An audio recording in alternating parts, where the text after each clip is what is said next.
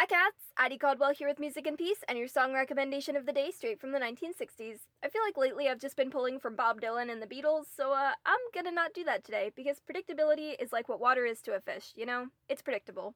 Anyways, your song recommendation is from Simon and Garfunkel and was released in 1968 and goes by the title of Mrs. Robinson. This is definitely one of my favorites by the duo. Paul Simon was interviewed on the Dick Cavett Show in 1970 about the song, and he said that before they settled on Mrs. Robinson, he and Art would just fill in the song with any three syllable name. They were trying to work on original music for a movie being done by Mike Nichols, and Simon said that he came up with the music for Mrs. Robinson while working on a chase scene. If you ever want something nice to listen to, search up that interview from 1970, Paul Simon on the Dick Cavett Show about Mrs. Robinson. He has a lovely voice, even just speaking, and you get to hear him play little music too.